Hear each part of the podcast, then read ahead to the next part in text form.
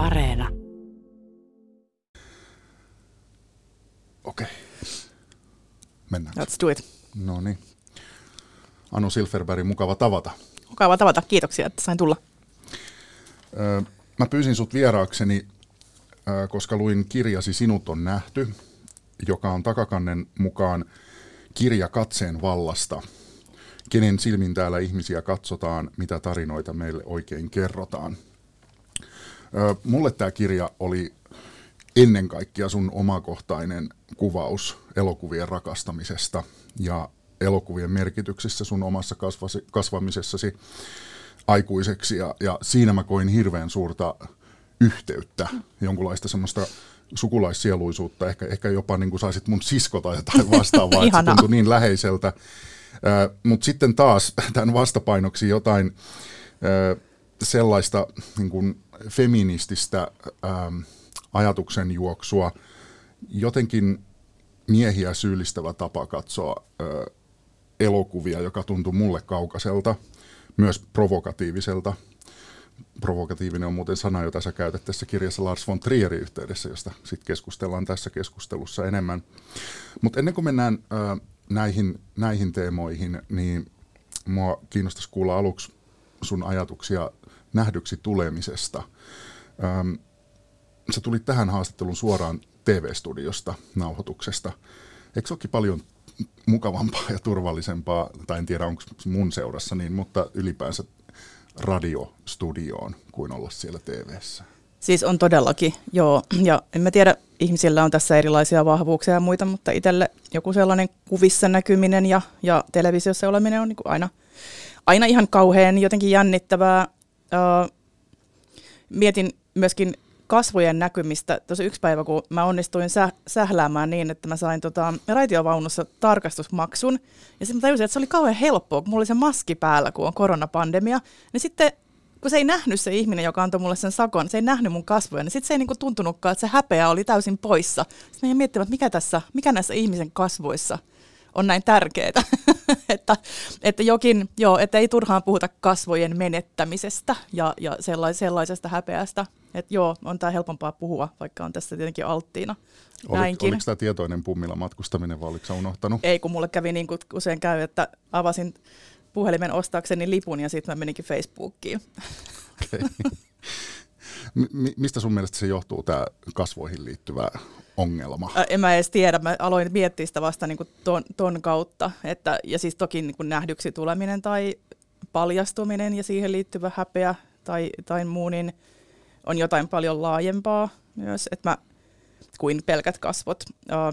Mä aloin kirjoittaa tätä kirjaa joskus niin kuin nelis, nelisen vuotta sitten, ja se ei alun perin ollut niin kuin tällä rajauksella, niin, tai sillä ei oikein mitään rajausta. Mä kirjoitin, haluaisin kirjoittaa niin kuin katseen kohteena olemisesta ja katseen vallasta, joka oli mietityttänyt mua paljon osin niistä feministisistä syistä mitä, tai teemoista, mitä tuossa kirjassa on, mutta sitten noin muutenkin, että se lähti ehkä jostain sellaisesta, että havaitsin, että et tiiäks, kun on niitä sellaisia niin kuin vähän niin kuin päiväunia, mitä meillä kaikilla on, että jos mä vaikka onnistuisin tässä työssä niin tosi hyvin, tai sitten jos mä, mä jotenkin tekisin jotain ja se menisi, mä olisin niin kuin hienosti hoitanut, hyvä tyttö. Tai sitten vastakohtaisesti, että jos vaikka miettii, kelaa jotain sellaisia pakkoajatuksia jostain peloista, että, mm. että mä vien itseni häpeään tai että nyt jos mä epäonnistun tässä, niin kaikki näkee, mit, miten mä en osaakaan mitään tai muuta. Niin näihin tällaisiin kuvitelmiin, oli ne sitten niitä positiivisia tai negatiivisia, niin liittyy usein joku sellainen ajatus jostain, että kuka sitten katsoo, että kenelle mä paljastun tai kuka on se, joka niinku näkee sen, kun mä onnistun ja sitten sitten se siellä sisäisesti taputtaa käsiään ja miksi se tuntuu niin ihanalta ja kenen katse se on, niin mä rupesin niin kuin kirjoittaa alun perin sellaisista, niin kuin, nehän on vähän häpeällistä, se on vähän niin kuin noloa se, niin kuin myöntää itsellensä, että ajaa, että me, kelle, kelle mä niin kuin esitän tätä hommaa. Mä rupesin kirjoittaa niistä alun perin, mutta sitten se ehkä laajeni siitä jotenkin kaikenlaiseen nähdyksi tulemiseen sekä siihen, että sun oma kokemus jotenkin tulee tunnustetuksi, mikä tuntuu ihanalta kuin vaikkapa elokuvaa seuratessa tai ihmisten kanssa puhuessa tai kirjallisuutta lukiessa tai mikä tahansa, mikä niin kuin liittää meidät niin kuin tähän ihmisyhteisöön. Että miten hyvältä se tuntuu ja sitten toisaalta, että, että miten rajoittavia ne oman pään sisällä olevat kuvat, joihin yrittää itteensä asetella, niin, niin voi olla ja mitä siitä seuraa ja onko mahdollista katsoa toisin, jos on ensin oppinut katsomaan jollain tavalla. Onko sä päässyt Tämmöstä. nyt, kun sä kirjoitit tänne jotenkin eteenpäin tuossa? Um, en mä tiedä, onko mä niinku, mä jouduin miettimään sitä niin paljon kirjoittaessani, että mä luulen, että tavallaan ajattelun tasolla mä oon niinku nyt just tuossa tossa kohtaa, um, ja enkä oikein tiedä, että mikä se, että lähinnä mä halusin jotenkin jäädä siihen ajatukseen siitä, että aina voi oppi, aina voi katsoa uudestaan toisin, että, että se, että miten on nähnyt itsensä tai muut ihmiset tai vaikka taiteen, niin että se, että mitä, mitä se oli kaksikymppisenä on eri kuin mikä se on nyt ja että, että se, miten, miten minä katson vaikka nyt itseäni tai ihmisiä tai elokuvaa, niin se on, voi olla kymmenen vuoden kuluttua toinen jälleen kerran, että noin. Mutta sitten mikä taas on muuttunut, niin ähm, silloin kun mä kirjoitin tuota kirjaa, niin painiskelin paljon sellaisten häpeän tunteiden kanssa, että apua, että, että joku sellainen pieni laus, niin kuin ääni kuuluu tuolla taustalla, että teet itsestäsi numeroa ja ei tämä ole kenenkään muun mielestä ongelma, että, täl, niin kuin, ja, että oletko nyt ihan varma, että et liiottele ja tämmöistä näin. Ja sitten se, että um, Mä en sano mistään kirjasta noin paljon palautetta kuin tuosta, että se on siis täysin niin kuin lyönyt mut ällikällä, että tuntemattomat ihmiset kirjoittaa pitkiä, pitkiä kirjeitä ja muuta, ja se on tietenkin hivelevää ja ihanaa kirjoittajana, mutta sitten ehkä just sillä ihmisenä siitä on tullut sellainen, että, Aa, et en, mä, en mä ollutkaan yksin, että me oltiinkin kaikki täällä niin kuin samassa veneessä, ja ihmiset voi katsoa niin kuin hyvin eri tavalla tilanteita ja toisiaan ja elokuvia tai muuta, mutta että, että kaikki tunnistaa jollain tasolla vaikka sen, että jää ulkopuoliseksi tai, tai että millainen voima on se, että tunnistaa oman kokemuksensa toisen ihmisen kertomassa tarinassa tai kuvauksessa. Niin, ja joo, että se on ollut, se on ollut sellainen huojentavaa, että ehkä ajatteluni just nyt on vähän vaiheessa, mutta niin kuin, kokemukseni maailmasta, maailmassa olosta on niin kuin, ehkä eri. Ö, tässä kirjassa on suurena teemana katse ja siihen liittyvä valta, vallankäyttö. Minkälaisia ajatuksia tai kysymyksiä toivoit tämän kirjan lukemisen herättävän mieslukijoissa? Äh, en mä ajatellut niin erikseen mieslukijoita ja naislukijoita. Että, ja siis, tai mä oon jotenkin ehkä oppinut niin luottaa siihen, että kyllä, että, että kyse on niin ihmisyyden asioista. Että se, että meidän niin kulttuurin tarinoissa ja kuvauksissa erityisesti sellainen – niin kuin valkoinen heteromies on ikään kuin keskiössä ja hän näkyy siellä eniten ja siitä näkökulmasta kerrotaan eniten, niin ei se kuitenkaan, niin kuin, ei se tarkoita sitä, että, että olisi, jo, että olisi jo, jokin ryhmä ihmisiä, jotka eivät vaikkapa, joita tämä ei kosketa mitenkään tai jotka ei voi sitä tunnistaa. Et sitten mä oon saanut tosi yhtä paljon, ihan melkein yhtä paljon palautetta miehiltä kuin naisilta. Ö, osalla se on ollut sellaista, että tunnistan tässä – just eilen sain yhdeltä taiteen alalla toimivalta homomieheltä palautetta, joka, tai siis kirjeen, joka, tai yhte, yhteydenoton, joka puhuu niinku siitä, että miten ne asiat on eri, että mitä hän, mikäkaan hän on kasvanut, mutta että se joku, että miltä se tuntuu, tai mikä se katse on, mikä itseen kohdistuu, on tosi sama. Vaikka mä puhun niin ns-naisasioista, niin eihän se tarkoita sitä, että muut kuin naiset ei voisi niihin samastua. Ja sitten on ollut paljon sellaista just niitä valkoisia heteromiehiä, se on, hauska sellainen, sellainen hahmo, tämä tämmöinen sana, sanapari, niin, niin jotka vaikka on kommentoinut sitä, että miten niin kuin nyt, että nyt sitten niin luettuaan ja mietittyään kaikenlaisia asioita, niin, niin tajuu jotenkin, niin no ehkä just on sellaisia niin eroja, että miten eri tavalla voidaan katsoa tai että miten niin kuin kurjaa on tajuta se, mitä mäkin tuossa tähän niin kuin suren, että, että jossain määrin meillä on niin kuin täällä eroavaisia maailmoja, kun se taiteen, ta, taiteen, taiteen yksi sellainen lohtu on se, että se yhdistää, että, että, sä voit, että se voi niin kuin näyttää, että millainen toisen ihmisen kokemus on. Niin se, että on kokemuksia, jotka jää tavallaan kokonaan tai osin niin kuin varjoon, niin sehän tavallaan kaikille, kaikki siinä häviää. Että sitten on vähemmän sitä, mihin kiinnittyä. Onko kukaan muu kuin minä, miten mä tuossa alussa pohdin sitä omaa lukukokemusta, jotenkin siis mies lukija mm. niin kokenut jonkunlaista syyllisyyttä tai semmoista, että se niin kuin, siis miten mä koin sen on se, että sä aika paljon etsit niin kuin miesohjaajien elokuvista virheitä siinä, että miten he ovat kuvanneet naisia. Mm. Ja sitten välillä sä kerrot siitä, että, niin, että no, sulla on niin kuin paljon hyviä, läheisiä, fiksuja, miespuolisia ystäviä, mutta sitten kuitenkin mulla tuli jotenkin sellainen olo, että siinä kuitenkin tuli sellainen niin kuin syyllisyys mulle lukijana miehenä olemisesta ja, ja myös ehkä semmoinen lopulta jäi vähän arvotukseksi, että mitä sä annat niin kuin ratkaisuksi tai jotenkin semmoiseksi eteenpäin vieväksi ajatukseksi. No toi en, en, en mä kyllä itse asiassa ole saanut semmoista palautetta, että se syyllistäisi jotenkin miehiä, että tota, enkä mä niinku ajattele, että miksi se sitten, miksi se sua syyllistäisi, eihän se... Ei, var, ei, ei ehkä varsinaisesti... Niin kun, Onko se sinun syysi? Siis jotenkin mä koin ehkä enemmän niin, että, että miehet elokuvan tekijöinä eivät kykene niin. kuvaamaan no, mä ajattelen, tai siis, äh, joo, ne mun esimerkit on siis sellaisia esimerkkejä, jotka on ollut mulle merkittäviä teoksia, sekä hy, ne, mitkä siellä on niin kuin ikään kuin mullistavia tai sitten sellaiset, mitkä on hyvin paljon painellut nappia ja ahdistanut, niin se, että ne on kaikki miehiin tietenkään on hirveän sattum, niin kuin, ei ole mikään ihmeellinen sattuma, kun ottaa huomioon, että siis siihen aikaan, kun mä oon kasvanut aikuiseksi, niin 99,9 prosenttia kaikista elokuvaohjaajista on ollut miehiä. että se ei ole kauhean tavaton, 74. 74 okay. Niin tota, että, että, se, että ne on esimerkit on tavallaan kaikki on, on miehiä, niin ei, ei nyt ole ehkä niin kauhean ihmeellistä. Uh, se menee sillä lailla kai valitettavasti, että tai siis jos mä nyt mitään vaadin, mä niinku tavallaan tietenkään vaadi niinku ohjaa niinku joltain kyseiseltä ohjaajalta jotain niinku toisin tekemistä, mutta mä ajattelin, että on, niinku, ajattelin, että on niinku hyvä sanoa ääneen ja tehdä näkyväksi sitä, että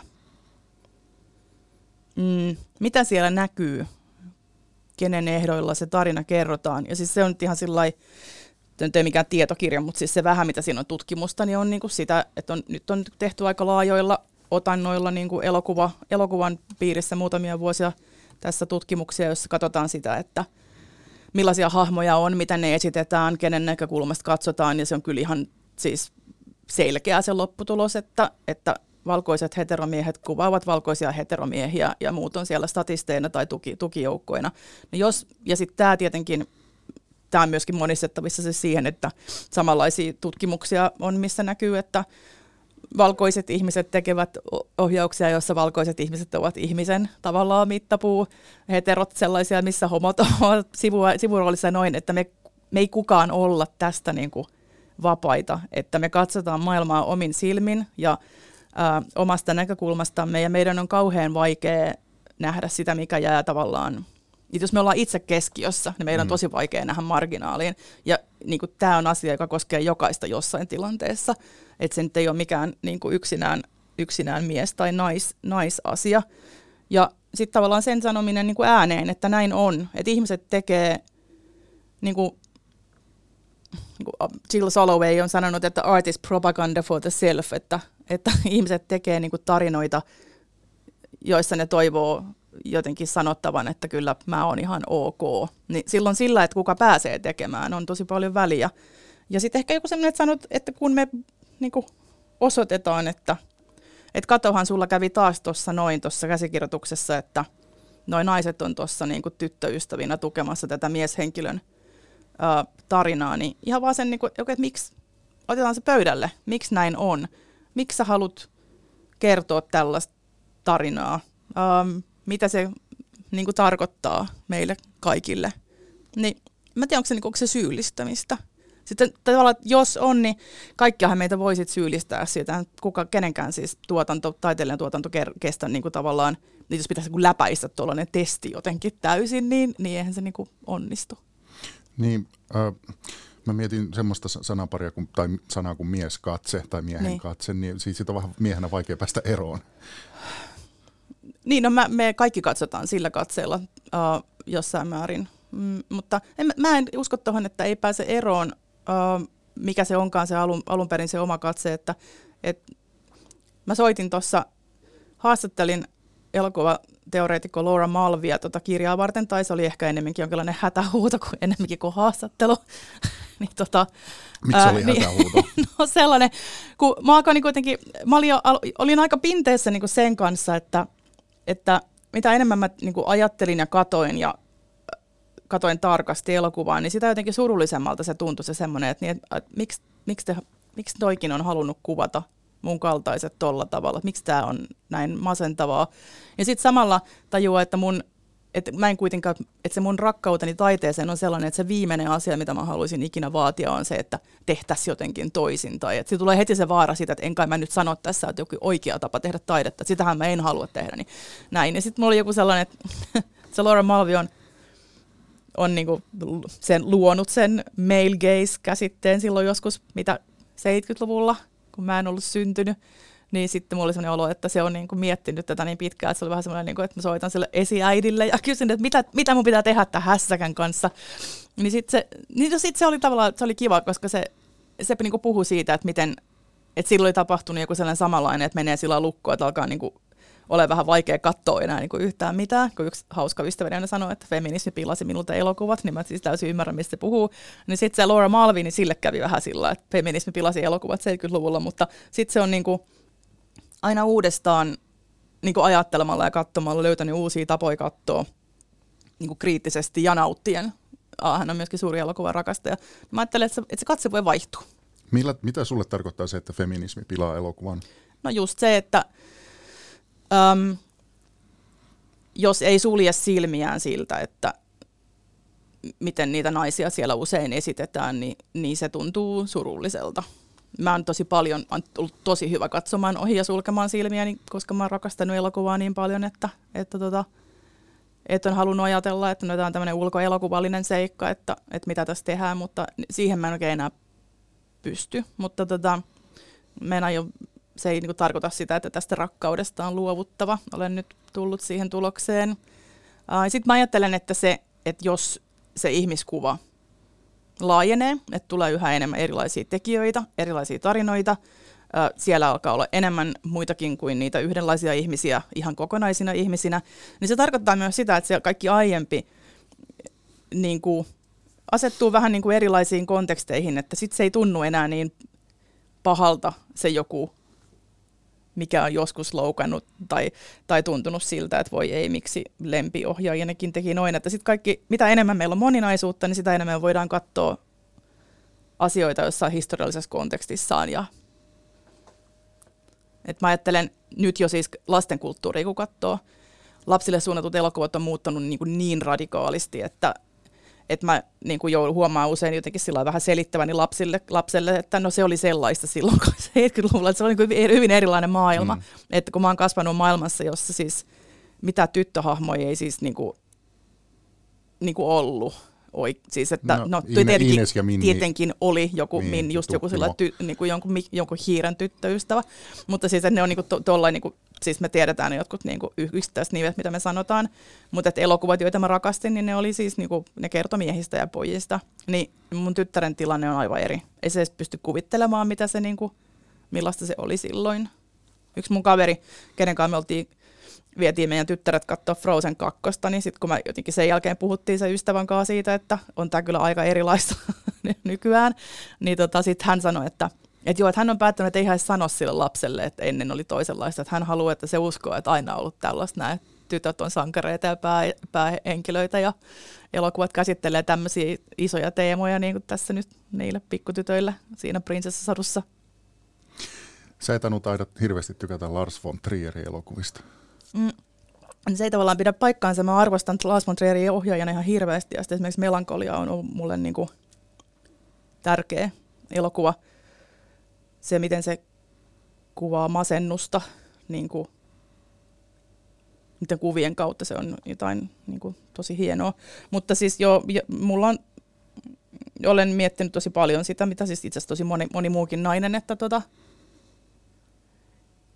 se, miten Lars von Trier käyttää naisia niin kuin sellaisena välineenä siinä kerronnassaan, missä se niiden naisten niin kuin tehtävä on semmoinen olla niin kuin pantavana ja hakattavana ja niin kuin eri, eri tavoin rääkättävänä, niin mm, ajattelen, että luovana ihmisenä, ihmisenä jotain muutakin voisi keksiä. Mulle tulee niistä elokuvista useista – niin kuin paha olo sellaisella tavalla, että mä nuorempana jotenkin ajattelin, että, niin, että tämä on niin kuin rankkaa taidetta, että tästä kuuluukin tulla niin kuin tällainen olo, ja nyt mä niin kuin olen alkanut aika paljon kyseenalaistaa sitä, Ja se on myöskin hauskaa, että kun nykyään siitä Lars von Trieristä puhutaan, sitten naiset puhuu siitä, siis kertoo. naiset keskenään puhuu siitä Lars von Trieristä tosi paljon ja sitten se on ihan tosi sitten ei tykätä ihan kauheasti. Ja se on hauskaa, koska siis sellaista keskustelua ei kyllä silloin joskus vuosituhannen niin kuin, niin kuin toisella puolella tai siinä vaihteessa ei kyllä käyty. Että se sellainen, että voidaan sanoa, se sellainen, niin kuin ehkä se alkoi, ehkä se tuli vasta itse asiassa niin kuin kunnolla sillä miituun jälkeen, että mm. saako täällä nyt sanoa ääneen, että jumalauta – että miksi, miksi, miksi mun on pitänyt katsoa tällaista, miksi, miksi kukaan ei puhu siitä, että millaisena välineinä toi jätkä käyttää noita naisia, ja miten, miten tässä niin meidän kaikkien pitäisi nauttia siitä, että nyt se taas vetää niitä alla tuolla tavalla.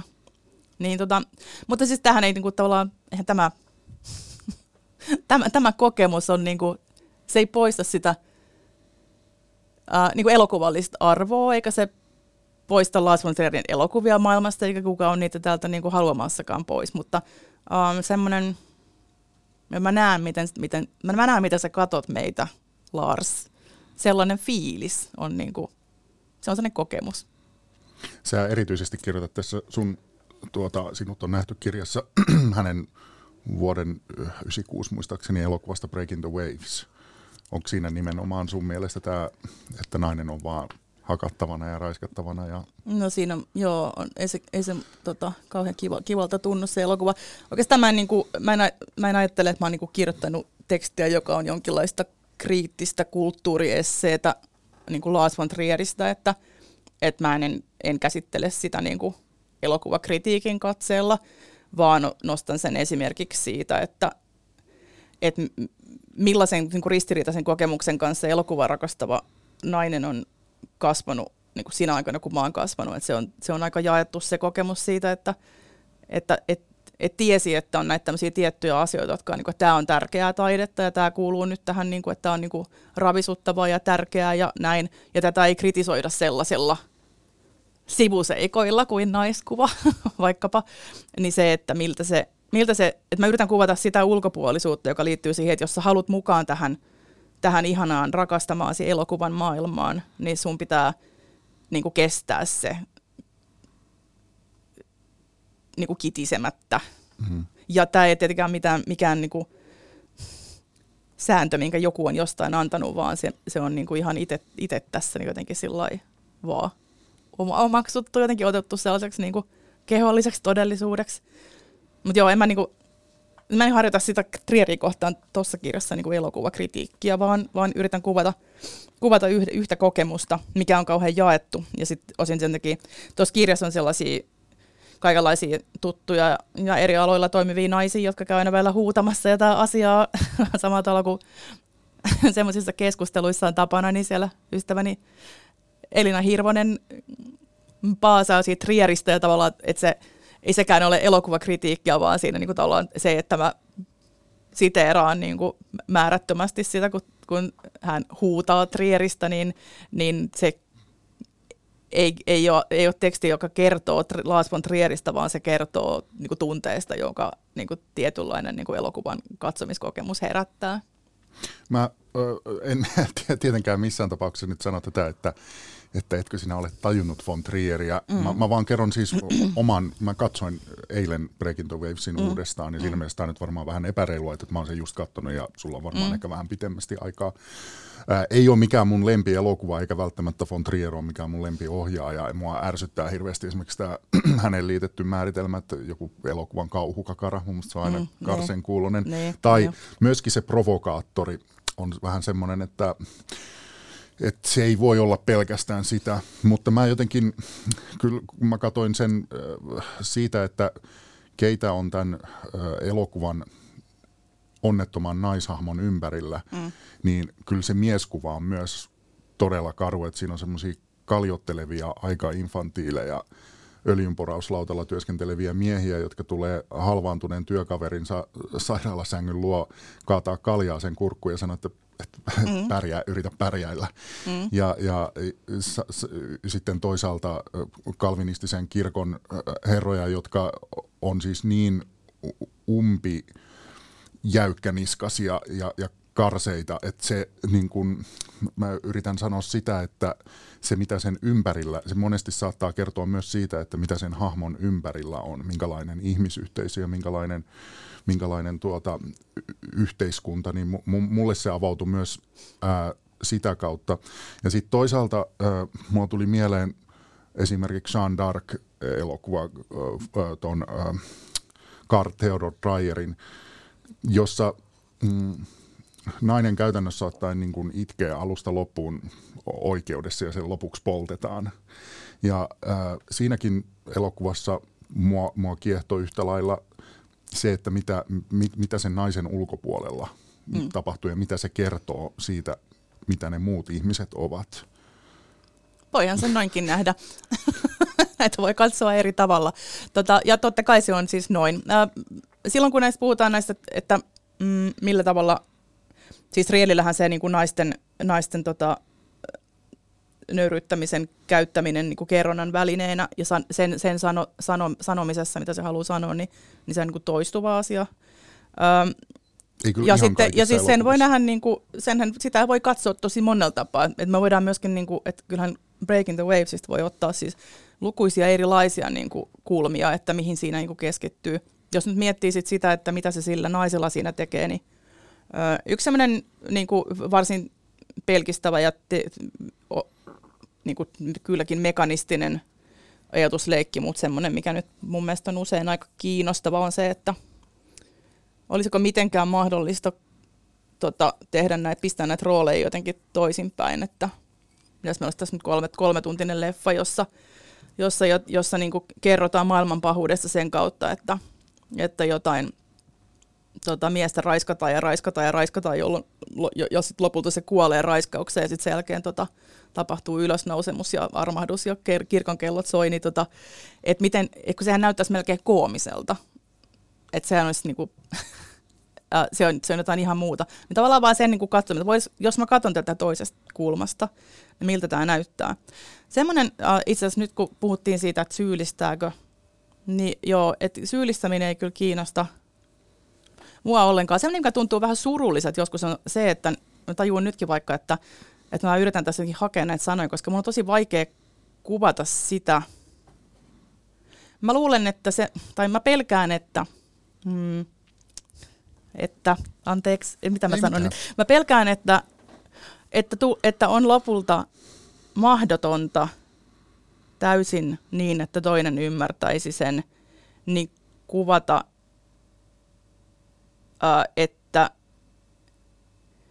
mi- mitä se tarkoittaa nähdä koko ajan kaltaisensa niin kuin toistuvasti sellaisista, niin kuin, että vaikka siis raiskaaminen niin kuin trooppina elokuvassa, niin sitä mä pelkään, että mä en pysty selittämään sulle. Että mä, en, mä, en, mä en tiedä, että pystyisikö mä sanoa, sanoa sen niin, että sä tietäisit, että huomaisit, että miten paljon sitä on tai miltä se tuntuu, että uh, ne niin kuin kehot, samanlaiset kehot kuin tämä mun keho, että miten niitä käytetään uudestaan ja uudestaan ja uudestaan kertomaan jonkun toisen tarinaa niin kuin tekemällä niille tuollaisia asioita. Tästä mulla tulee, se, tulee mm. yksinäinen olo, että voi, et, mitä mä nyt sanon tämän, että me jotenkin päästäisiin. Ehkä sä huomaat munkin siis, siis siitä, mm, että et mm. myös mä haen ajatusta. Niin mm. mä, siis toi kirja, niin kuin mä sanoin, se, se se provosoi mua ja herätti paljon kysymyksiä. Mä en edelleenkään, en mä ole ihan varma niistä asioista. Mä oon mm. prosessissa, että mä ymmärrän siinä mielessä, mutta äh, yritän vielä sanoa vähän siis, että siis mi- millä tavalla sä toivoisit minun sinua ymmärtävän tässä asiassa? um, oikeastaan niin, kuin niin se, kyse ei ole niin siitä, että, nyt, että mä saisin nyt sinut tajuamaan, vaan mä luulen vaan, että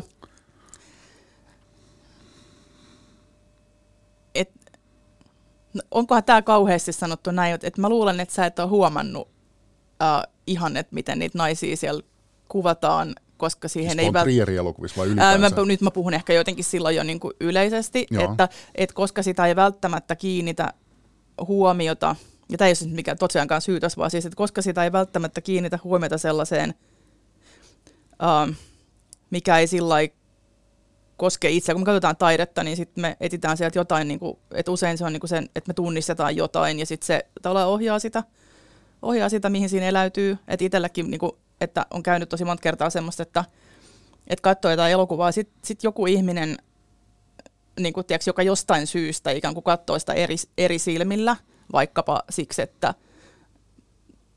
sille, sin, niin kuin, vaikkapa jonkun synnynnäisen ominaisuutensa takia ää, hän on mies tai hän ei ole valkoinen kuin, niin kuin minä tai muuta tämmöistä näin, niin saattaa huomata semmoisia, että, niin, että huomasitko se, miten, että mitä se sanoi tästä asiasta tai niin kuin tästä ihmisryhmästä. Ja sitten sitä itse sillä, että et eihän se edes käsitellyt sitä. Ja sitten kun rupeaa katsoa tarkemmin, kun toinen osoittaa, niin sitten yhtäkkiä näkee, että Aa, no, no itse asiassa nyt mä näen, että, niin, että jos mä tosiaan olisin sinä, niin mä itse asiassa varmaan että toi varmaan ärsyttäisi mua, tai toi varmaan tuntuisi kurjalta, tai, tai että toi varmaan olisikin mulle se koko pointti tässä hommassa, tai, tai tästä mä innostuisin, tai jotain, että, äm, että jos mä haluaisin jonkun supervoiman, niin sellainen, että jotenkin pystyisi, ja tässähän taiteen pitäisi just auttaa, että, että mä py, että pystyisi näkee, että pystyisi katsoa erilaisia tilanteita ja asioita niin kuin jonkun ihan eri ihmisen niin kuin kulmasta. Että voisinpa mä nähdä sun silmillä ton kohtauksen tuossa ja miten, me, mi, miten se eroaa,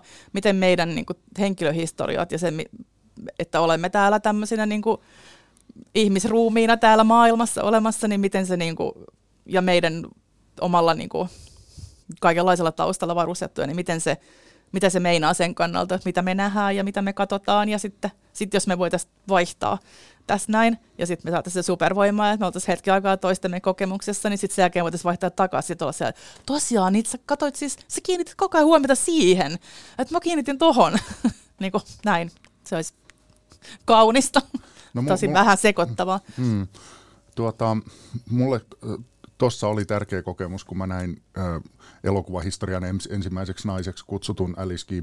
Äh, Blacheen Joo. elokuvia ja erityisesti tämän, mistä säkin kirjoitat tuossa kirjassa, äh, feminismin... Äh, se oli feminismin joku, seuraukset. Joo, joku. jossa hän oli kääntänyt sukupuoliroolit toistepäin. joo, joo. Ja ylipäänsä niin kuin tämän äh, ohjaajan äh, tarina, että kuinka vaikeaa oli tehdä äh, lopulta Hollywoodissa elokuvia, niin se oli jotenkin, ja mi- miten hän yritti näitä kääntää niin kuin huumorin keinoin näitä rooleja, Joo. niin se oli mun mielestä hirveän hauska. missä sä oot na- kirjoittanut siitä kanssa joo, pitkästi, joo. joo, joo. Ää, jos naiset luki sikaria poltellen sanomalehtiä ja miehet joo. oli sitten niinku hoitamassa lapsia, niin kyllä mä taisin, että ja se teki sen tosi hauskasti. Mutta sitten, siis... Mm, Mä ymmärrän siis siinä mielessä, mitä sä sanot, että, että kyllä mä, vaikka mä oon hirveän tottunut siihen, että, että ne tarinat on miesten tarinoita, ne on miesten kertomia, miesten ohjaamia, miesten käsikirjoittamia ja niissä usein on nainen sivuosassa. Niin sitten täytyy kyllä sanoa myös se, äh, saatan puhua tässä nyt itteni pussiin, mutta, mutta siinäpähän puhun, mm, kun sä kirjoitat tuossa kirjassa hirveän paljon va- siis valtavirta-elokuvista ja, ja, ja, ja aika paljon Hollywood-elokuvista, niin se todellisuus varmaan on vielä niin kuin rankempi niissä, että ää, en tarkoita nyt sitä, että jos alkaa katsoa kaik, koko maailman niin kuin mm. elokuvia, se tilanne itse saattaa olla, voi olla jossain tapauksessa jopa huonompi, mutta sitten kyllä siellä varmaan on enemmän sit vaihtelua, kun alkaa niin kuin perehtyä elokuvakulttuureihin, jotka ei ole tätä valtavirtaa, siis semmoisia, jotka ei tule Finkinon levitykseen tai ei edes välttämättä elokuvafestivaaleille.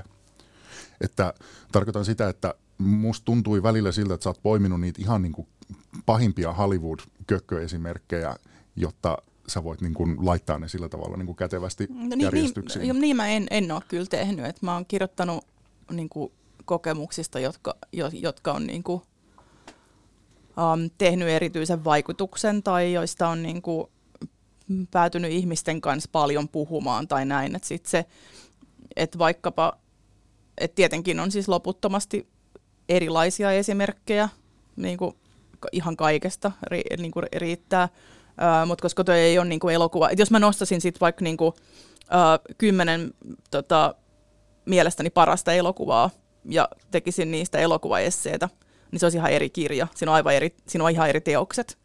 Uh, en ole ehkä ET olisi siellä mulla edelleenkin, mutta, mutta et, et, ei, ei, ei toi ole niinku kirja mun niinku valikoimista elokuvista, vaan että se on niinku ihmiseksi kasvamista elokuvien keskellä ja silloin ne ei nyt välttämättä, no ehkä siellä nyt mainitaan joku Andrea Arnold, joka, joka on tavallaan niinku, liittyy tähän teemaan sen katseen kuvaamisen kautta tosi vahvasti, mutta että niinku noin muuten, niin ehkä se, että, että valtavirta on, on niinku tuossa enemmän näkyvissä, niin liittyy nimenomaan siihen, että kun kyse on ihmiseksi kasvamisesta eikä siis elokuvakritiikistä, että se on niinku se on musta vähän eri tarina.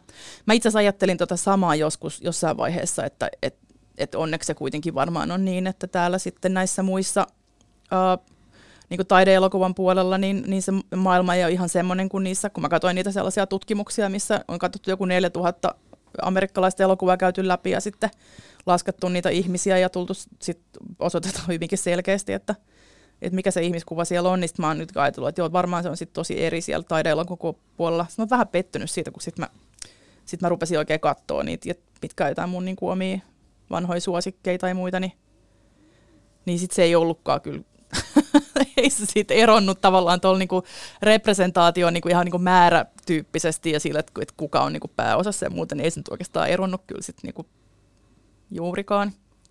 Mutta siis se on, se on tässä mun mielestä jotenkin yksi asia liittyen siihen uudelleen katsomiseen. Että ainakin mulle se, että etsii yhä enemmän niinku erilaista leffaa, niin jotenkin on, on mulle ainakin yksi ratkaisu siihen, että, että, että jotkut asiat mietityttää, että mä haluan paitsi niin kuitenkin itse oppia katsoa uusilla tavoilla, niin sitten myöskin niin kuin mä haluan ravita itteeni sillä, että, että mä näen mahdollisimman paljon erilaista. Ja se onkin vähän vaikeaa, kun me ollaan kaikki jotenkin kasvettu niin kuin tietynlaiseen mm, kerrontaan ja ää, niin kuin täällä on joku pie, käsitys siitä, mikä on niin kuin elo, niin kuin si, semmoisen elokuvasivistyksen joku peruspohja ja kaanon ja näin, niin, niin, niin mä en tiedä, kuinka paljon mä oon niin sokea kaikelle sellaiselle, mitä mun ehkä niin kannattaisikin niin nähdä sivistyäkseni niin kuin enemmän, että mitä kaikkea mun kannattaisi etsiä, mistä kaikista maista ja tällainen, mm. että, no. että joku sellainen halu niin kuin saada lisää erilaista ravintoa eikä koko ajan samanlaista.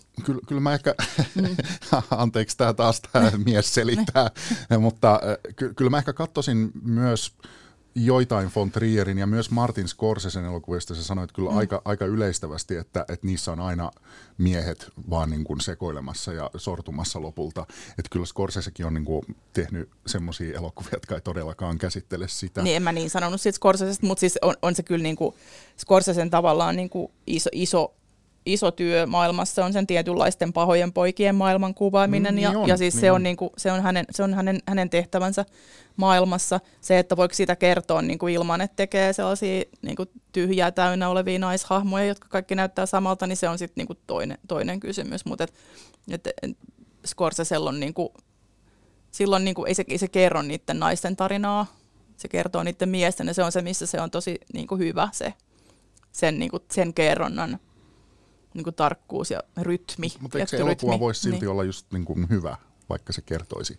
Niin, no t- siis tämä on tietenkin tavallaan jokaisen, voiko se olla hyvä? Mä okay, ajattelen, mä että se toi... voi olla niin kuin vaikkapa niin kuin mä sanoin siitä Trieristä, että, että, että minä tunnistan hänen niin kuin, niin kuin mahtavuutensa elokuvan niin kuin tekijänä ja visionäärinä. Onko Scorsesen elokuva hyvä?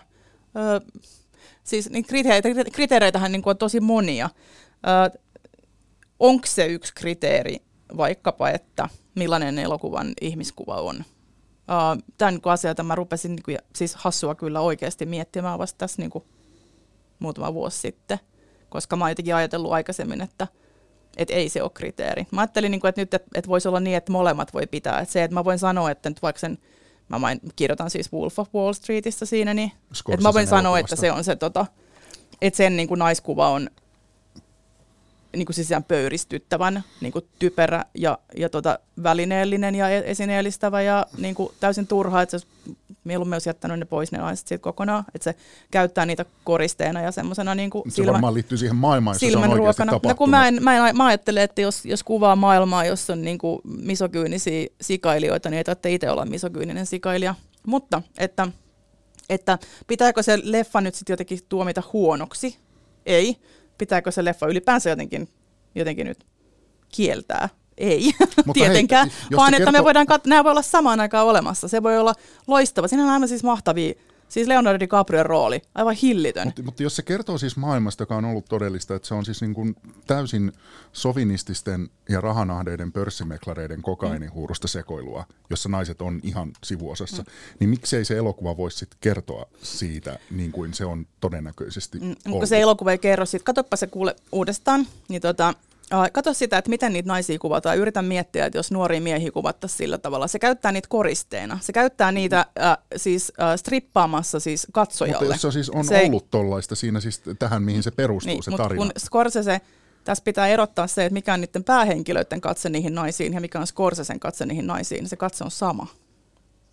Miksei se, siis, jos se on niin kuin, se tarina joista se kertoo, on ollut tuollaista, niin mä en oikein ymmärrä, että miten se olisi pitänyt kuvata eri tavalla ne naiset sitten. Onko mahdoll- mahdollista tuota, tehdä elokuvaa tämmöisestä aiheesta ilman, että ne naiset on siinä koristeena katsojaa miellyttämässä? Jos ne on ollut ö, koristeena niille miehille, joista se kertoo, niin mä en ymmärrä myöskään sitä, että miksei se voi kuvata sitä sit musta, sun, musta toi on ihan kauhean köyhä ajatus niin kuin elokuvasta, että elokuvassa vaan joku asia, joka jotenkin taltio asia. Totta, Totta kai se voi Scorsese, olla myös Scorsese on valinnut, oman, va, Scorsesen valinta on se, että miten se elokuva katsoo niitä naisia, miten ne esitetään, millaisia ihmisiä, miltä ne vaikka näyttää, onko niillä vaatteet päällä, mitä ne, mil, mitä ne puhuu, onko niillä... Mutta jos se on ollut onko niillä... että ne, on, ne naiset on ollut aivan No, mutta naiset on ollut ihan kokonaisia ihmisiä siihenkin aikaan historiassa. Mut näille miehille, jotka siellä on siis täysin härskisti, vaan vetää kokainia ja takoo rahaa epämoraalisesti. Niin, mutta katsoja on eri asia kuin, katso, katsoja ja ohjaaja on eri asia kuin ne miehet, joita kuvataan siinä. Nyt mulla on sellainen tunne, että mm. me ei mm. saada mm. jotenkin... Katos, mä pyydän sulta mm. yhtä asiaa. Kato se leffa läpi okay. ja tota, kuvittele jokainen kohtaus, missä on niitä naisia, jotka siis pyörii alasti siinä tota, uh, niin kuin erilaisina koristeina, tai sitten se yksi ainoa oikeassa puheroolissa oleva nainen, jonka siis hahmo äh, jää semmoiseksi, sen, sen ainoa ominaisuus on, että se on hyvän näköinen. Mm. Kuvittelen ne kohtaukset niin, että siinä on nuoria miehiä, joiden vartaloita, joiden niin kuin, ihmisyyttä käsitellään sillä tavalla kuin niiden naisten. Ja kysy itseltäsi, jos joku sanoisi sulle, että no niin, niin mutta se vaan oli sellaista aikaa, että nuoria miehiä teht, käytä, käsiteltiin sillä lailla. Niin tulisiko sille mieleen, että niin, mutta että ei sen elokuvan tarvitse katsoa niitä samalla tavalla. Että se elokuva voi näyttää että nämä ihmiset, nämä päähenkilöt tässä, on sikaileviä talousrikollisia, jotka ei pidä naisia ihmisinä. Ja samalla se elokuva voi näyttää, että samaan aikaan ne naiset kuitenkin on. Se on kyllä, mahdollista. Kyllä se, Eloku- mm. Elokuvan taika on just se, että se pystyy tekemään sen samanaikaisesti. Se pystyy näyttämään saman aikaan erilaisia katseita ja se pystyy tavallaan valitsemaan sen, että päähenkilön katse ei välttämättä ole sama kuin katsojan. Mun mielestä toi olisi hirveän... Ähm, tervehdyttävä samalla tavalla kuin mä mainitsin sen äh, feminismin, äh, nyt mä unohdin sen nimen, sen Alice Guy leffan. Se oli joku re, Resul, re, result, resulta, jota. jota. No joo, että käännetään roolit toisinpäin. joo, joo, Ilman muuta.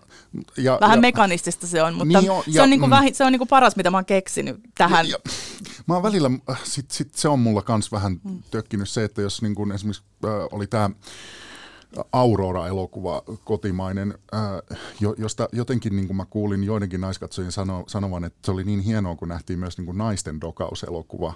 Mm. Et mikä niin kuin pointti siinä on aina niin kuin sitten niin kuin saada myös niin kuin tästäkin asiasta kerrottua se naisversio, että se, ei, se tuntui mun mielestä vähän mekaani, mekanistiselta. Niin kuin no kai se on sillä että jos ei ole tottunut näkee itsensä kaltaisia oikein tekemässä mitään, niin sitten aina niin kuin jokainen ensimmäinen kerta on jotenkin semmoinen, että mahtavaa, että nyt, nyt, nyt leffassa näytettiin, että naisetkin niin kuin, niin kuin joku joskus tiivisti, joku fiksu ystäväni mulle Pedro Almodovarin tota, naiskuvan vallankumouksellisuuden niin että, niin, että sitten tuli Pedro Almodovar, jonka, elokuvissa, jonka elokuvat sanovat, että naisetkin voivat tupakoida ja heillä voi olla ystävyyssuhteita.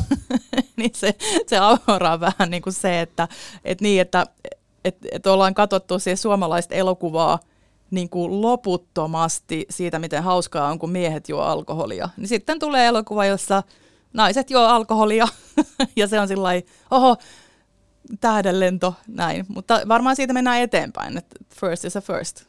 Mikä muuten tekee Almodovarista niin hyvän naisten ymmärtäjän, niin kuin hänestä sanotaan? Mä itse sen ajattelen, että se on niin hyvä naisten en. ymmärtäjä, mutta kuvaaja. Et lähinnä, että siis äh, mua niin mua jotenkin nauratti se mun ystävän se, että, että, että vallankumouksellista on se, että, että naiset tupakoivat ja heillä on ystävyyssuhteita. Ja sitten tämä mun oli, oli keskustelussa, jossa, jossa tota, sanottiin nimenomaan Aurorasta, niin että se oli vähän sellainen suomalainen Almodovar-elokuva, että on sellainen paikallis, paikalliseksotiikkaa ja sitten niin kuin reakaavia kännääviä tyyppejä, joilla voi olla sillä kavereita. Uh, ja siis tämä ei ole mitään, tää ei ole mitään nyt siis vähättelyä, vaan siis, että, että se näki tämmöisen yhteyden. Mutta mitä tulee siihen naiskuvaan, niin, niin, niin. mutta ehkä se oli, se oli silloin uutta, että naiset röökaa ja niillä on kavereita. Mä palaan vielä siihen Scorseseen, kun se jäi mua vaivaamaan. ne puhuu jostain muusta o- kuin miehestä, mikä on tämä okay. Bechdellin testi. Mm, joo, joo okei. Okay. Scorseseen Wolf of Wall Streetistä, mä, siis mä nyt vielä kysyn sen niin kertaalleen, eli tai, tai jostain muusta, että jos elokuva pohjautuu henkilön omakohtaisiin kokemuksiin, joissa ihmiset, siellä on vaikkapa nyt tässä tapauksessa tämä päähenkilö on kokenut elämänsä niin, että se on rahan tekemistä, kokainin vetämistä, viinan vetämistä, lääkkeiden vetämistä mieskavereiden kanssa. Ja naiset on lähinnä vaan hyvännäköisiä ja täysin sivuosassa. Niin olisiko siis sun mielestä Scorsesen pitänyt ähm, niin kuin sivuttaa se tämän ihmisen kokemus ja kuvata ne naiset jotenkin paremmin, niin toisin sanoen, että hän olisi vähän vääristänyt sitä, millä tavalla se alkuperäinen tarina on kerrottu. Mun mielestä, se, mun mielestä toi nykyinen äh, elokuva vääristää sitä, miten asiat ovat alun perin ollut, koska alun perin ne ihmiset on ollut ihmisiä. Äh, mä tekisin tämmöisen, auttaisikohan tämä? Mm, meillä voi olla tosi tapahtumien perustuva äh, tarina, jossa vaikkapa ihminen raiskataan. Sen voi kuvata monella tavalla. Ää, aika usein tavataan kuvata niin, että kuvataan naisen ruumista, jota vähitellen riisutaan erotisoiden. Ja se raiskauskohtaus on saman aikaan rankka, mutta vähän sillä kuitenkin eroottinen. Että se on vähän sillä, että jos himassa katsoo, niin kiihottuuko niistä. Uh, niin jos tämmöisessä sitten sanotaan, että niin, että et, mutta että oli tosi tärkeää kuitenkin näyttää se raiskaus, niin eihän, sehän on niinku tosi, tosi siis jotenkin yksinkertaistavaa. Jotenkin niin niin elokuvan sitä, elokuvan niin kuin kuvausvoiman jotenkin väheksymistä ajatella, että että on vain joku yksi tapa kuvata. Että totta kai ne on valintoja, että mistä kuva, kuvakulmasta, millä tavalla, ää, kuka puhuu, mitä puhuu, ää, kohdistuuko se katse siinä elokuvassa nyt vaikka niin kuin kehen, ää, milla, millaisissa asetelmissa ihmisiä esitetään. Että eihän ole vain nyt se tavallaan niin kuin sanoit tuosta Wolf of Wall Streetistä, että ikään kuin, ikään kuin se olisi joku niin kuin dokumentti, joka on kuvattu, niin kuin, että näin, näin se tapahtui. Mutta kun joka ikisen kuvaan sisältyy valintoja siitä, mistä kohti katsotaan, kuka on keskiössä, kenen silmin, onko vaatetta päällä, onko joku pääs, onko jollain, tiedetäänkö me siitä hahmosta jotain muuta. Minusta on ihan päivänselvää, että Scorsesen elokuvassa niitä naisia käytetään ihan pelkästään miellyttämään katsojaa. Ja se on niin kuin se, mikä siinä niin kuin mua vaivaa. Ja sitten me voidaan olla tästä eri mieltä, mm. voidaan puhua tästä, mutta sitten se, että jos me ruvetaan niin lähteä siitä, että kyllähän se vaan piti näyttää näin, niin se on musta niin tosi ongelmallista. Et, äh, henkilöiden katse äh, ei ole sama kuin ohjaajan katse, joka ei ole sama kuin katsojan katse, ja sitten vielä katsojilla on loputtomasti niitä, että et se elokuvan taika on just se, että se pystyy näyttämään niin kuin myös ristiriitaisia näkökulmia. Et meillä voi olla ikään kuin näkökulma päähenkilö, josta katsoja tajuu, että on epäluotettava tässä näkökulmassansa. Ja, ja kaikenlaista moni, mon, monimutkaista. Se on, se on ihanaa se monimutkaisuus. Mm, mm. se on se, miksi mä rakastan mm. sitä elokuvaa. Wolf of Wall Street. Ei sitä mä en rakasta. Ah, joo. Vaan... Ei se, siitä mä en kyllä tykkää okay, ollenkaan. Mulla okay. meni ihan hermosen kanssa ihan siis totaalisesti. Joo, mä huomaan että, sen. Että tuli sellainen olo, että miksi et sä olisit jättänyt ne naiset niin pois. Mm. Siin, niin mä ajattelin.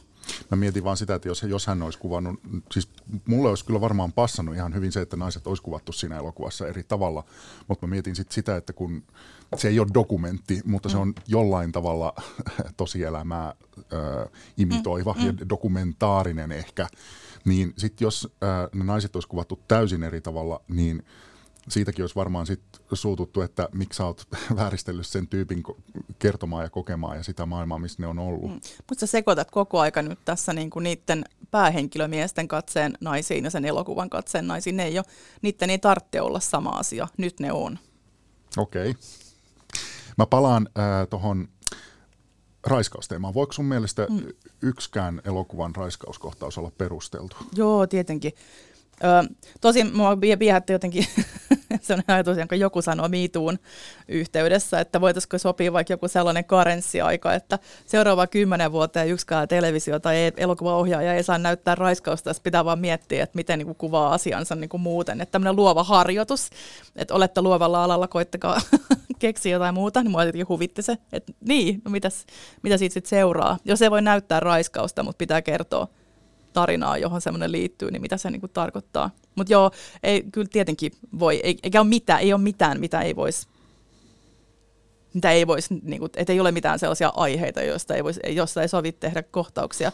Ää, ainakaan minun mielestäni siitä voi tietenkin olla sitten eri, erimielisyyttä. Onko sulla Ää, mielessä joku semmoinen elokuva, jossa on no, jotenkin perusteltu ja hyvin tehty raiskauskohtaus? Tota, no ihan hirveästi ei kyllä tule mieleen, että siis se on jotenkin hämmentävää, että kuinka suuri osa niistä äh, kohtauksista, joissa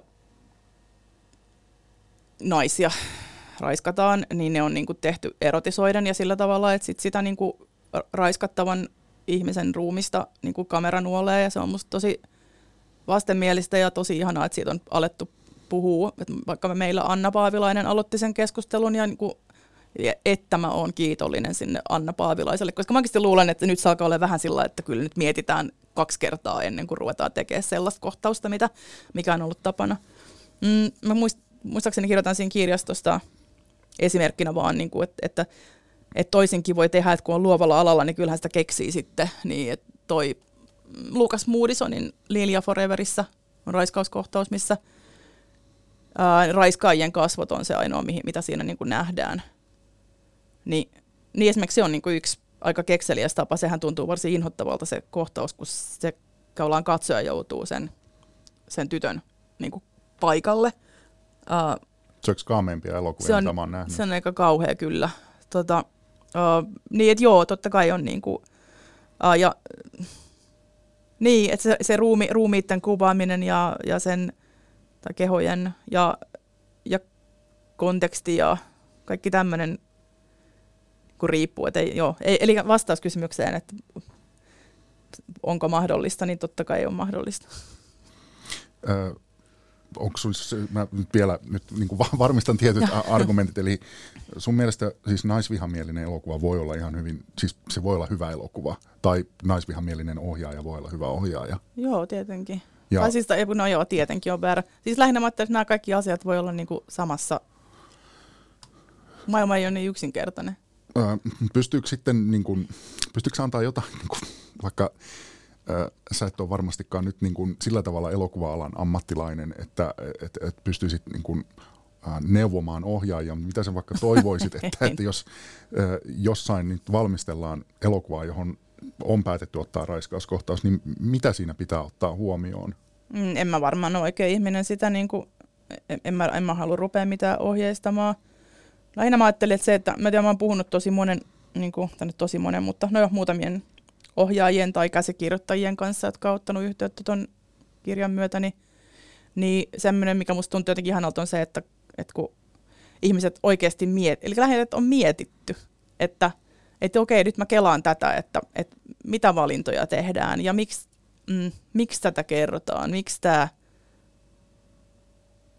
miksi tämä ihminen on tässä näin, miksi se ei puhu, tai miksi sillä on vaatteet päällä, tai miksi sillä on vaatteet päällä, tai muuta, niin uh, mistä kat, mi- miten se muodostuu se katse, äh, jos mä kuvaan tämän näin, niin mm, kehen tämä ohjaa samastumaan tai jotain kaikkea tämmöistä, niin siis vaan se niin kuin perustelu, että kaikki pitäisi pystyä perustelemaan. Tuntuu, uh, mutta jos... en, en mä, mm. niinku, mä, mä en, niinku, kun ei toi mikään tietokirja, eikä mulla ole Niistä mä yritin just mä sanoa, yhä että... vähemmän edes haluan tavallaan sellaiseen positioon, vaikka mä oon elokuvakritiikkiä tehnyt, niin tavallaan just sen miettiminen, että onko tämä nyt hyvä tai huono, niin mä huomaan, että mä on tosi vaikea vastata tuohon kysymykseen, että mä en enää, se ei tunnu niinku relevantilta jotenkin kysymykseltä, et vaan että et ennemminkin, että on, että voi katsoa, että et mieti vaikka sitä yhtä niin kuin Wolf of Wall Streetin niin kuin yksi tosi hyvä kohtaus siinä, niin kuin missä on niin kuin Leonardo DiCaprio hahmo niin pyörii huumepäissään. Niin, siinä on niin, niin monta asiaa, mihin voi kiinnittää huomiota. Voidaan katsoa sen niin kuin kohtauksen rytmi, joka on ihan hillitä. Voidaan katsoa Leonardo DiCaprion roolisuoritusta. Voidaan niin katsoa, mistä, mistä vinkkelistä katsotaan. Sitten voidaan katsoa että nyt se tuo sen naisen siihen, mitä se tekee sillä. No se on ihan hirveätä, mitä se sillä tekee, mutta tota, että nämä on, niin eri, nämä on kaikenlaisia asioita, mitä täällä niin risteilee. Ja mä en halua sanoa, että joku, onko se hyvä tai huono ja sitten mä oikein enää, niin kuin, se ei enää kiinnosta mua kauheasti. Mä en tiedä, onko mä niinku pelannut itteni itse asiassa ulos siis elokuvakriitikon hommista ihan lopullisesti, koska huomaan, että se ajatus siitä, niinku, onko tämä hyvä tai huono tai kandeeksi tämä kattoo, niin on, alkaa olla, tuntuu tosi vaikealta. Me aina sellaiseen mm. solmuun, että no, ka- kaikenlaista. Kriitikko-ongelmissa. niin. Se alkaisi käsitellä sun pään sisäisiä Mutta tapahtumia. joku sellainen, että mua kiinnostaa enemmän, mm. niin kuin, että mitä, mit, mistä eri vinkkeleistä voi katsoa kuin se, että onko tämä nyt julistettavissa hyväksi vai huonoksi. Yksi, mistä mä melkein toivoisin, että, että siis enää elokuvissa ei olisi, on, on ylipäänsä seksikohtaukset, koska musta tuntuu, että ne epäonnistuu lähes poikkeuksetta. Jos ne onnistuu, niin todennäköisesti näyttelijät on äh, kokenut sen todella ahdistavana tai, mm. tai joku pahoittaa mielensä tai se tuntuu vaivaannuttavalta, että ne menee aina jotenkin ihan päin persettä kuitenkin. Joo, niin, no useinhan jotain sellaista vaikeutta niihin liittyy – sitä menisin sanoa, että, että miksiköhän se on, mutta sitten nyt tämä itse tajusin, kun mä sanoin tuon ääneen, että sehän kuulostaa tosi tyhmältä, että no miksipä, no on se ilmeistä. Se menee niin, siinä ollaan niin kuin, se menee niin intiimille alueelle se, ää, ja siinä kuvaamisessa niin kuin käytetyt oikeat ihmiset ovat siinä niin kuin ihan erityyppisessä näyttelijän työhaasteen edessä kuin, kuin, niin kuin mu- muunlaisissa asioissa. Mä oon lukenut tosi kiinnostuneena näyttelijöiden kuvauksia niin kuin, a, niin kuin, niin kuin ala, alastomuuden ja, ja seksuaalisuuden kuvauksissa. Ja, ja kyllä mä niin kuin, tavallaan nyt tuppaan uskomaan, että se on vähän niin kuin eri juttu, että siihen liittyy niin kuin erilaisia riskejä ja haasteita. Et, ja sitten usein just on sellainen olo, että seksikohtauksia käytetään lähinnä niin kuin kiihottamaan katsojaa, ja sitten mun mielestä pitäisi olla joku muukin tarkoitus, siis tavallaan sen niin kuin tarinan tai sen maailman kuvaamisen niin kuin ytimessä oleva juttu, mikä vaatii, vaatii mm. sitä, ettei se ole vaan se, että nyt saadaan keskustelua aikaan, kun tässä oli nyt näitä seksikohtauksia sitten. Yksi en mä sitäkään, siihenkään mm. vetäisi mitään, että ei saa olla tämmöistä, mutta se on kyllä ihan kiinnostavaa, että mitä, mitä siellä näytetään ja miksi ja mit, mitä, me, mitä me opitaan niistä. Mä kirjoitan tuossa kirjassa siitä, että mitä mä, niin kuin, että että kun on elokuvan opeilla niin kun lähtenyt nuorena harrastaa seksiä, niin kyllä se siis, kiitos mikä katastrofi. ähm, yksi, mikä niissä on ongelmallista, on se, että kun niin kuin elokuvasta sanotaan, että se on elämää, josta on poistettu tylsät tilanteet tai tylsät kohdat, niin sitten se usein se seksiakti vaan yhtäkkiä alkaa aika nopeasti, jolloin sitten tulee kauhean epäluonnollisen tuntunen. Niin tai melkeinhän se tuntuu niin kuin elokuvassa, kun sen on nähnyt sen tosi samanlaisen oh, niin kuin kohtauksen niin monta kertaa, niin se alkaa tuntua melkein sillä luonnolliselta, että näin, tältä se sitten niin näyttää. Mutta mut onhan se niin kuin suhteessa niin kuin todellisuuteen niin tosi, että se on tosi, tosi, tosi kaukana oikeasta mm. seksistä, se elokuvaseksi.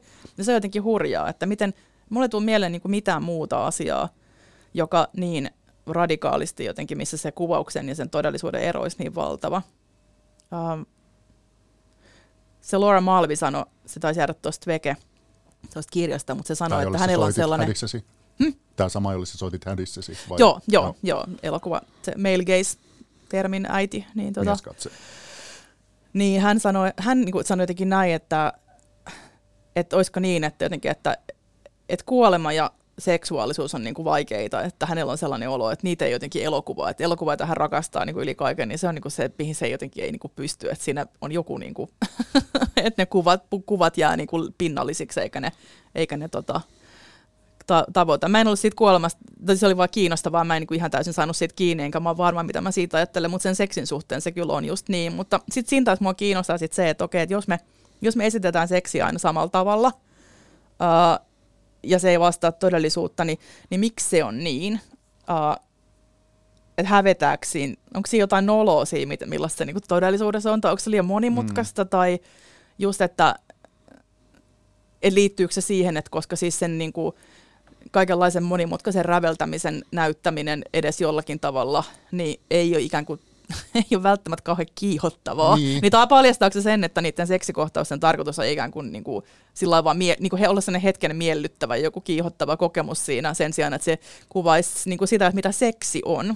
Toi Hanif Kureisio tämä siteraan tuossakin kirjassa ää, paljolti, niin, niin sano, se teki intimacy-elokuvaa tuon Mm, mikä se on, Patrice Chereu, se ranskalainen ohjaaja, mm, en muista nyt miten se lausutaan, sen kanssa niin, tota, niin sano, kirjoitti siitä esseessänsä jotenkin siitä, että, että hän miettii aika paljon, että, että onkohan seksi kuitenkin lopulta niin kuin parempaa kirjoitettuna kuin kuvattuna, että kun äh, kiinnostavinta siinä niin kuin hänelle seksuaalisuudessa ja seksi, se, miksi jengi harrastaa ja miten ja mitä siinä tapahtuu, niin kiinnostavinta on lopulta se, että mitä tapahtuu siellä pään ja ruumiitten sisällä ja mikä kaikki niin kuin, mitä kaikkea ne kantaa niin kuin, äh, mukanaan siihen tilanteeseen, ja sitten sen kuvaaminen elokuvan keinoin on niin kuin, ihan hirveän paljon vaikeampaa kuin kirjallisuuden keinoin. Tuosta mä oon samaa mieltä.